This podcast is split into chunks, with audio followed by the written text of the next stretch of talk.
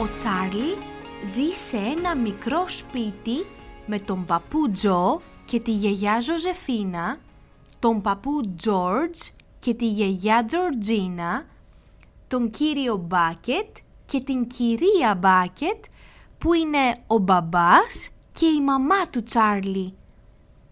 Χαίρο πολύ Τσάρλι. Το σπίτι τους είναι πολύ μικρό.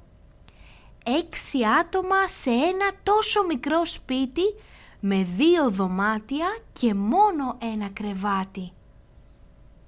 Κάθε μέρα που ο Τσάρλι πάει στο σχολείο, στον αέρα υπάρχει παντού σοκολάτα από το εργοστάσιο. Πόσο αγαπάει τη σοκολάτα! Το εργοστάσιο είναι του κυρίου Βόνκα και όλα αλλάζουν όταν ο Τσάρλι μπαίνει μέσα σε αυτό.